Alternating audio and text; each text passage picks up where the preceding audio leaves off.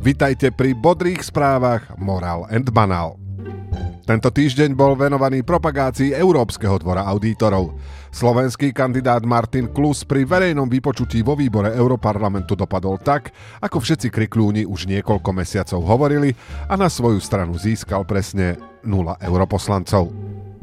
Hoci už v prihláške napísal, že v prípade nepodpory poslancov svoju kandidatúru stiahne, po svojom fiasku otočil a hovoril, že sa predsa nevzdá hneď na začiatku. Keď už bola hamba neudržateľná a za stiahnutie jeho kandidatúry sa vyslovila aj hlava štátu, líder Eduard Heger uviedol, že keď sa Klus nevzdá sám, tak nomináciu stiahne vláda, ktorá ho tam na jeho žiadosť nominovala. Chvíľu to vyzeralo, že kandidát si zaslúži aspoň bezvýznamné klus, keďže svoju kandidatúru označil za chybu. Neprešlo však ani 10 hodín a našiel sa nový vinník celej situácie. Nebol ním absolútne nekvalifikovaný kandidát, ktorý na výbore rozprával, že audit raz videl v škole. Nebol ním ani líder Eduard Heger, ktorý ho do tejto funkcie v rámci politického obchodu nominoval. Vyníkom sa stal tradične Richard Sulík.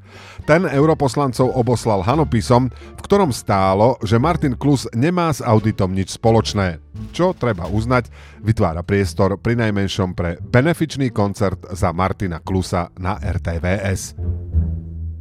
Klus v súlade s duchovným dedičstvom Oľano uviedol, že je na tom podobne ako obete komunistických persekúcií. To sedí, lebo žiadna obeď komunizmu sa na skutku nestala členom Európskeho dvora auditorov. Aby situácia dostala tradičné slovenské rozmery, treba uviezť aj to, že Klusa na auditora pôvodne nominoval Sulík, tesne potom, ako sa Klus v rozpore s vlastnými očakávaniami nestal ministrom zahraničných vecí. Schválenie nominácie sa zaseklo niekde na vláde, kde sedel človek, ktorý tušil, že taký kvalitný človek a flexibilný diplomat sa mu ešte môže zísť. Či Klusovo zbehnutie z SAS a podpora menšinovej vlády s touto epizódou nejako súvisia, už necháme na Maldera a Skaliovu. Klusa sa umom sebe vlastným zastal aj významný europoslanec Polák, ktorý napísal, citujeme, nikto nie je dokonalý a každý z nás niekde začínal.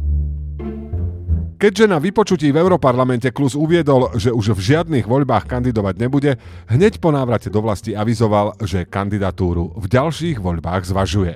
Hashtag All for Klus. Áno, rozmýšľate správne, funkcia je teraz voľná. Vláde prestali v parlamente prechádzať zákony. Líder Heger cepuje opozíciu, že je ich povinnosťou hlasovať za dobré zákony že za dobré zákony nehlasujú ani členovia koalície zo Smerodina a Oľano, lídrovi Hegerovi asi neprekáža. A že kvôli tomu môžeme prísť do stovky miliónov eur z plánu obnovy, ktorý si koalícia schválila, netrápi už vôbec nikoho.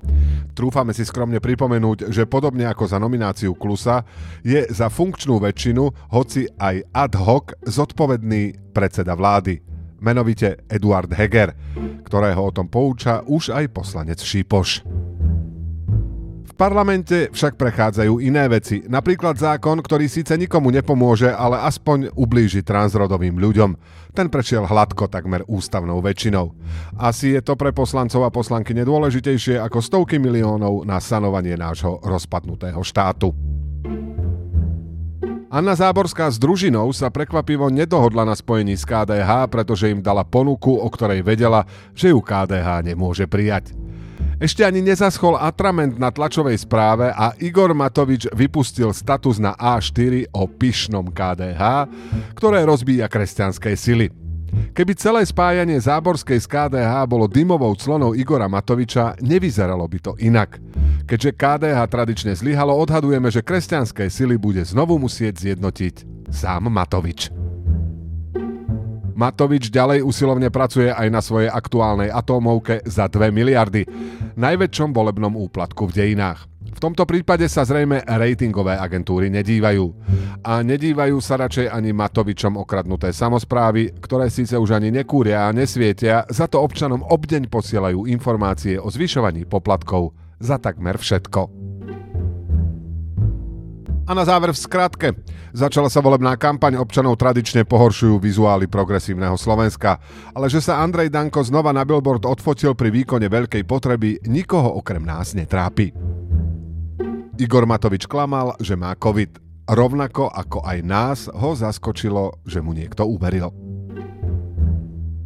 Slovenská futbalová reprezentácia začala nový kvalifikačný cyklus úspešne, dokázala neprehrať doma s Luxemburskom a postup má tak stále vo vlastných rukách.